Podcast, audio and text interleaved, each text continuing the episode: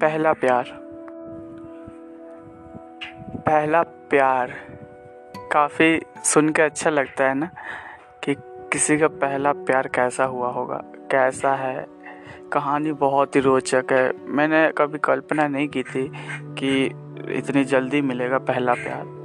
मैंने तो बहुत मांगी, कभी सोचा था कि ऐसे करेंगे, वैसे करेंगे, पर जब पहला प्यार हुआ तो पता भी नहीं चला। पहले मैं सोचता था ना कि पहला प्यार खुद से करूँगा भाई साहब। कभी अपने आप नहीं होगा यहाँ अपने आप हुआ।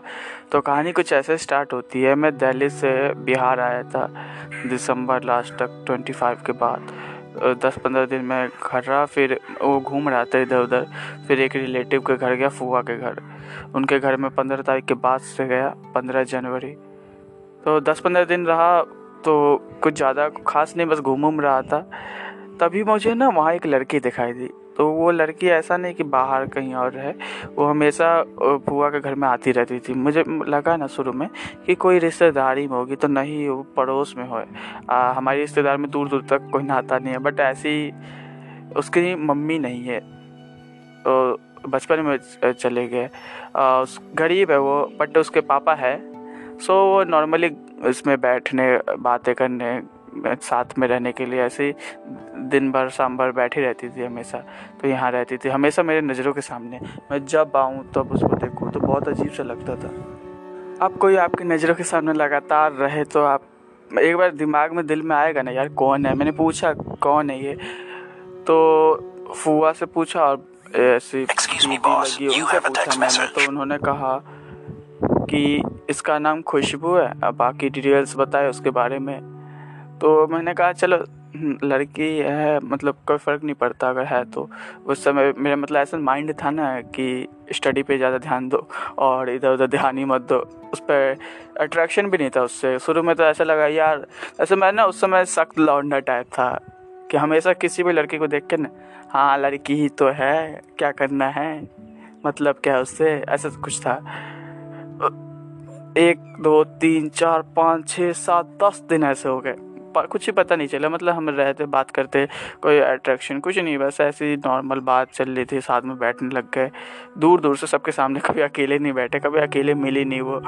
हमेशा दूर दूर से बैठे ज़्यादा पास भी नहीं आए बट ये था ना कि हमारे बीच पाँच मीटर की दूरी तो वो ज़्यादा दूर नहीं लगता। आ, बहुत ए, कभी कभार एक दूसरे को देख भी लेते ऐसे धीमे धीमे ना क्लोजनेस आने लग गई। फिर क्या हुआ? दस पंद्रह दिन बीत गया, मेरा मन उब गया। जैसे दो फरवरी उसके बाद से मैं चला गया खुद ही घर कि यार क्या करूँगा यहाँ रह के। वैसे भी मुझे इंटरेस्ट नहीं था ना उसमें तो मैं क्या बहाना क्या बनाता, क्यों रुकता मैं?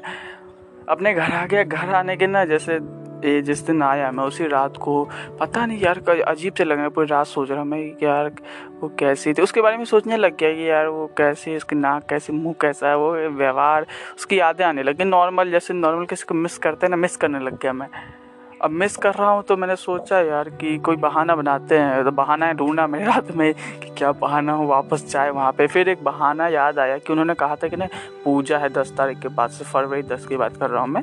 तो पूजा उस पूजा में आना होता आ, आ जाना। उस पूजा तक रुकने के लिए मुझे बोल थे बट मैं पहले ही आ गया था। अब मेरे को बहाना मिल गया मैं दस तारीख को जाने के बजाय नौ तारीख को चला गया। एक्साइटमेंट देख रहे हो भाई साहब? गाड़ी बुक करके चला गया हमें। ऐसे वहाँ तक ट्रेन भी जाती है, एक लोकल ट्रेन होती है बिहार में। सो मैं उस ट्रेन से नहीं गया, मैं गाड़ी बुक करके चला गया क्योंकि मुझे जाना था। अब मैं गया वहाँ पे नौ तारीख को पहुँच गया, फिर आराम से रहा, कम से कम फिर दस पंद्रह दिन रहा। अब इस बार जब गया था ना तो पूरा उससे अजीब सा अट्रैक्शन होने लग गया था फीलिंग आने लग गई थी लव की। तो अब जब बैठता तो उसके सामने तो अजीब सा फील करता मैं। सीधा से बात कर नहीं पाता, कभी ऐसे अजीब सा करने लग गया मैं। बैठा रहता तो हमेशा बहाना ढूंढता था कि उसके पास जाके बैठ जाऊँ। वो जैसे बैठेगी ना, मैं कमरे में बैठा हूँ, वो बाहर आके बैठी तो मैं तुरंत बाहर आके बैठेगा। उसके सामने आसपास कहीं कभी कभार ऐसा होना कि लोग सब मतलब एक फूआ बैठी है, वो बैठी है, बाकी लोग वो सब बैठे हैं तो मैं वहाँ नहीं बैठूँगा।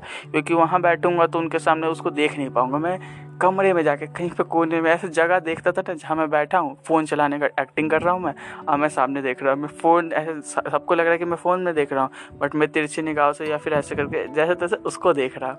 भाई अब मैं ना रातों को भी जगने लग गया। पता नहीं क्यों, बस उसकी याद आती, मैं रात में भी जगा रहता। सोचते रहता कि काश ऐसा हो जाए, कोई तरीका निकले, मेरी उससे बात हो जाए। अब बातें चालू करने का कोई बहाना तो मिलता नहीं। क्या बात करे, कैसे करे तो कभी सीधी सीधी बात नहीं होती। किसी की बात बोल ले उनमें बीच में टोक देता, कुछ कर देता। उसका ध्यान अपनी तरफ़ लेने की कोशिश करता रहता। कुछ नहीं हुआ बट ऐसे धीमे धीमे हुआ ना कि ज़्यादा ही अट्रैक्शन होने लग गया फील आने लग गया कि किसी किसी से तो बात हो रही है, कैसे बात हो जाए मेरी इससे बात चालू करूँ? मैं बताऊँ कि दिल में क्या चल रहा है मेरे। ऐसे कुछ दिन बीते, चार, पाँच छः दिन, उसके बाद मैंने सोचा कि एक ख़त लिखा मैंने। पहले सोचा कि क्या करूँ? ख़त मैंने कोई लंबा चौ लव लेटर देने का सोचा ही नहीं। एक लेटर आई लव यू उसका नाम खुशबू। दिल बना कैसा? लंबा सा, बस ऐसे कि दिखाऊँगा उसको, और उसे पसंद नहीं आए तो फाड़ दूँगा। कुछ नहीं लिखा उससे ज़्यादा, क्योंकि कोई दूर तो थे नहीं कि लव लेटर में सब कुछ बताना था उसे। एक बार आई लव यू दिखा दो, उसके बाद बोलना स्टार्ट कर दो, अगर उसका हाँ हो तो। ना हो तो वहीं ख़त्म हो जाएगा रिजेक्शन बट गट्स नहीं थे कि इतना दे दूँ मैं। तो बड़ी बहन है वहाँ पे जैसे फुआ की बेटी तो बहन लगी। तो मैंने सोचा उसको दे देते हैं। तो उस, उसको ये लेटर नहीं दे सकते ना। तो पहले ना मैंने एक पेपर में लिख के दिया कि मैं ना इसको पसंद करता हूँ। मेरी मुझे ये पसंद है मेरी बात करा दो। ये वो कुछ छोटा सा लिख के दिया। बस ये शायद ही मैंने यही लिख दिया था कि मुझे ये लड़की पसंद है खुशबू। और कुछ स्माइली बना के मैंने डाल दिया उनके फ़ोन के कवर के पीछे। उनका फ़ोन ट्रांस वो जो कवर था ना वो आर पार दिखने वाला था। जब मैंने डाल दिया तो मैंने सोचा कि वो देखेगी तो वो बाज़ार गई। बाज़ार पूरे बाज़ार में उन्होंने कहीं रास्ते पर अपना फ़ोन पलट के नहीं देखा। मतलब कम से कम एक दो घंटे तक उसने नहीं देखा बिल्कुल। चार बजे के टाइम मैंने डाला था।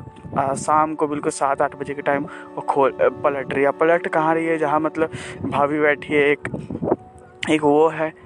एक वो लड़की खुशबू खुद बैठी है। एक मैं बैठा हूँ। अब भाई साहब, कहाँ क्या कर रहे हैं? इनको थोड़ा सा भी दिमाग नहीं है। और पलट के पढ़ने की कोशिश कर रहे तो मैंने ऐसे अजीब सा हरकत करके हाथ से छीन लिया। मैंने कहा, नहीं नहीं पढ़ना, ऐसे कुछ नहीं मैंने कुछ नहीं लिखा था उसमें, कोई ज़रूरी नहीं है। ऐसे लिखा था, बस कुछ फ़नी सा था। बहाना बना के मैंने फाड़ दिया उसे। नहीं, शायद फाड़ा नहीं, मैंने जेब में रख लिया। मैंने सोचा, यार बताऊँगा बट अकेले में बताऊँगा, डर लग रहा था बहुत ज़्यादा तो मैंने नहीं बताया। एक दिन वेट किया, फिर दो दिन वेट किया। तीसरे दिन मैंने ना सोच लिया कि पूरा बना लिया। पूरे कम से कम दस दिन हो चुके थे, अभी वहाँ बैठे बैठे मैं सो ही नहीं पा रहा था। बिल्कुल नींद नहीं आ रही थी, किसी रात नहीं सो रहा था मैं। आँखें भी दिखने लग गई थी कि नींद नहीं आ रहा इसको। उस मतलब जब दो तीन दिन बीत गए ना तो मैंने सोचा कि ये कुछ तो करना ही पड़ेगा। तो एक आइडिया लगाया। कि इस बार सीधा सामने से बोलेंगे, सामने से जब सब सो जाएँगे तब बस दीदी को बोलूँगा और किसी को नहीं बोलूँगा, क्योंकि दीदी के साथ ही वो घूमती रहती थी ज़्यादातर। तो एक तरह से होता ना कि किसी को पटाना है तो उसकी सहेली को उस बता दो, उसे पटा लो पहले, उसे सब बताओ, वो सारा काम आसान कर देगी। तो मैंने यही सोचा कि यही तो सहेली है, ऊपर से मेरी बहन है तो काम हो जाएगा आसानी से। पर ऐसा हुआ नहीं। मतलब मेरे अंदर इतने गट्स थे ही नहीं। मतलब मैंने कम से कम मेरे जहाँ वो ऐसे फ़ोन चला रही है बैठ के लेट के आ, मैं बाहर की तरफ़ पहले गया तो मैंने कहा मैं टॉयलेट के बहाने बाहर गया। फिर बाहर से बाहर घूम रहा हूँ मैं अंदर आ रहा हूँ फिर बाहर जा रहा हूँ अंदर बाहर वो भी नहीं समझ रही कि मैं अंदर बाहर क्यों कर रहा हूँ बट मैं अंदर आ रहा हूँ उसके पास तक आ रहा हूँ। फिर सोच रहा हूँ कि उसे बोलूँ और फिर मतलब हिम्मत वहीं हार जा रही है। फिर वापस चला जा रहा है। ऐसे मैंने दस, पंद्रह, बीस बार करा। मुझे याद नहीं मैंने कितने बार करा।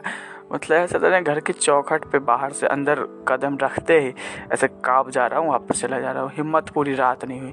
मैंने फुल ट्राई किया, नहीं हुआ। दिन भर फिर मैंने सोचा कि दिन में कभी बताऊँगा गट्स नहीं हुए। अगले दिन मैंने फिर ये सेम प्रोसेस ट्राई किया, नहीं हुआ। क्या कर सकते यार? पहली बार ऐसा हुआ ना। फिर मैंने हार मान लिया कि क्या यार, नहीं हो सकता, मेरे से नहीं हो पाएगा। बहुत डिफ़िकल्ट है। तो क्या कर सकते थे? मैंने दो चार दिन और इंतज़ार किया कि कोई तरीका निकाल लूँ। अब जब तीन चार दिन हो गए ना, पंद्रह दिन हो गए वहाँ पे बैठे बैठे ऐसे, मैं रोज़ रात को जागता उसके बारे में सोचता दिन भर। हमेशा ख्यालों में वही बैठ गए मैंने पढ़ना छोड़ दिया उस समय। मन नहीं कर रहा है यार किसी को याद कर रहे हो तो आप पढ़ कैसे सकते हो? फ़ोन चलाने लग गया तो ये सब भी देखने लग गया कि शुरू में आया तो बस बहुत पढ़ रहा था, काम कर रहा था, सब चीज़ कर रहा था। अब क्या है कि ये हमेशा फ़ोन में लगा रहने लग गया। तो इनको भी प्रॉब्लम होने लगे कि मैं फ़ोन ही में लगा रहता बाहर नहीं निकलता। यार बाहर किस लिए निकलूँ? कहाँ जाऊँ मैं बाहर? तो मैं पक गया था ना, किसी घर आप ज़्यादा दिन रह जाओ। और रीज़न भी नहीं है कि किस लिए रहो।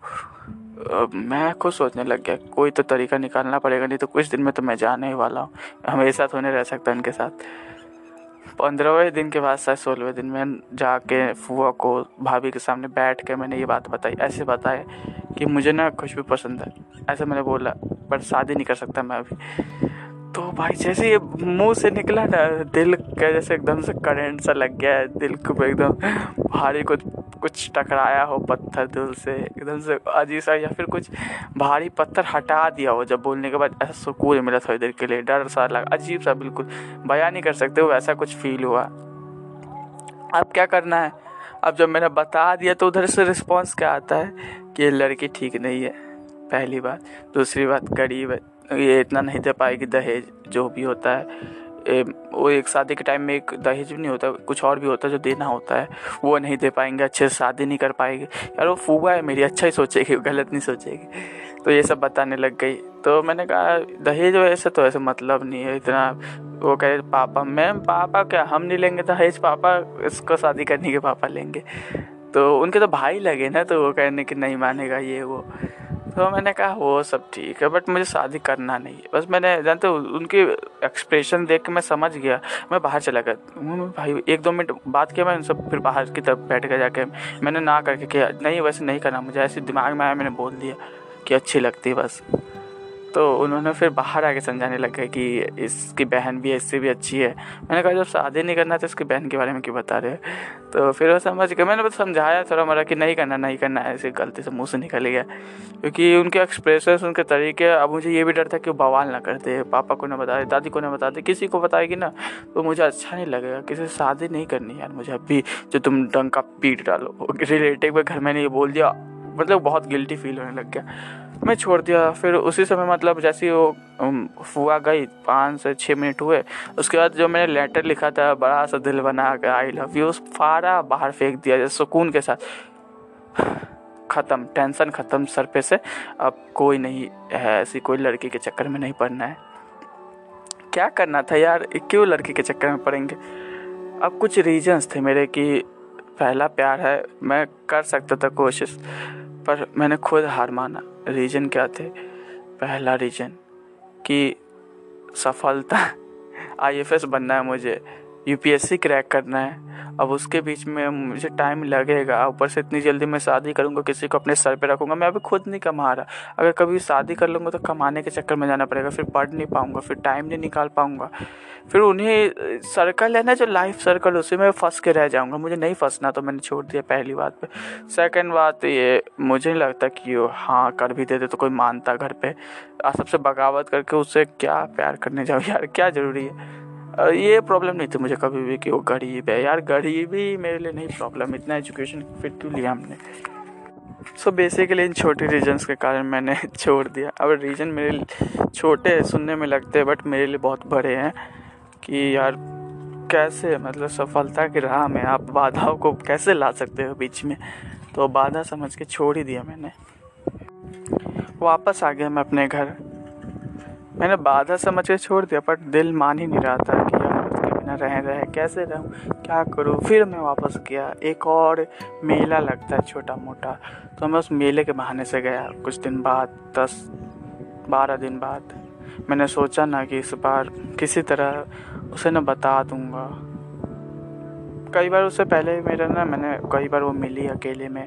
मैंने कोशिश की मतलब उसके सामने बता नहीं पाया। मैं डर गया। बहुत बार कोशिश की, बट कभी नहीं बता पाया। आप जब इस बार गया तो एक ही दिन रहा, बट इस बार जब मैं गया सो इस बार वो मुझे नहीं दिखी, घर में नहीं थी तो मैंने पूछा कि, नहीं, पूछा नहीं मतलब ऐसा पता किया थोड़ा तरह किसी तरह निकाल लिया इन्फॉर्मेशन तो मुझे पता चला ना कि वो, उनकी लड़ाई हो गई किसी छोटी सी बात पे, शादी के लिए उसे बोल लेते, ऐसे ताने मारते रहते गाँव में लड़कियों को शादी के लिए। तो ऐसे ताने में किसी दिन गुस्से में चली गई, कुछ बहस हो गया, फिर वापस नहीं आ रही इधर की तरफ़। तो मैं ऐसे गाँव की तरफ़ घूमते हुए उसके घर की तरफ़ से गया। तो जैसे उसने मुझे देखा ना तो ऐसा नहीं कर सके। मतलब मुझे देख के ऐसा नहीं कि थोड़ा सा देखने की कोशिश करूँ, थोड़ी देर रुकूँ।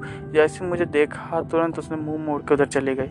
शुरू में मुझे लगा यार कि हो सकता है ना कि उस समय तक फील हुआ कि इनसे लड़ाई होगी, इसलिए मेरे से भी नहीं करने की कोशिश। बट फिर जब मैं जाने लग गया ना पूरा दिन भर मैं रहा शाम को गया मैं। और शाम को जब जाने लगा ना तो वो एक ऐसे पेड़ के आम के पेड़ के नीचे खड़ी थी, अपने सहेली के साथ। तो मेरे को देखने के बजाय ना और दूर चली गया उधर की तरफ़, मुँह मोड़ के उधर खड़ी हो गया मैं चला गया। उसने देख लिया था मुझे कि कपड़ों से तो दूर से ही पहचान लिया होगा ना कि कौन हूँ मैं। एक ही ड्रेस पहन के तो आया था पूरे दिन, वही रहा था ड्रेस पहन के। तो जब जाने लग गया तो मैंने सोचा कि यार, नहीं, सही में मैं कौन हूँ इसके लिए जो मेरी तरफ़ देखेगी? मैं तो अनजान हूँ ना, बिल्कुल बाहर का आया हुआ। मैंने कभी एक्सप्रेस ही नहीं किया इसको अपना लव आया इसको कभी अट्रैक्शन हुआ ही नहीं मेरी तरफ़, बस मुझे ही हुआ था। तो यही सोच कर एक जाते जाते पूरे रास्ते पर दिल को मनाया मैंने। छोड़ दिया अरिजीत सिंह के इस गाने के साथ।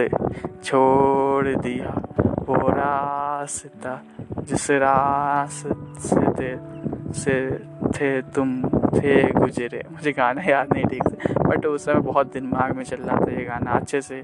आ, इसी गाने को गाते हुए मैंने मतलब पूरे रास्ते पर यही गाना गाते रहा सोचते रहा।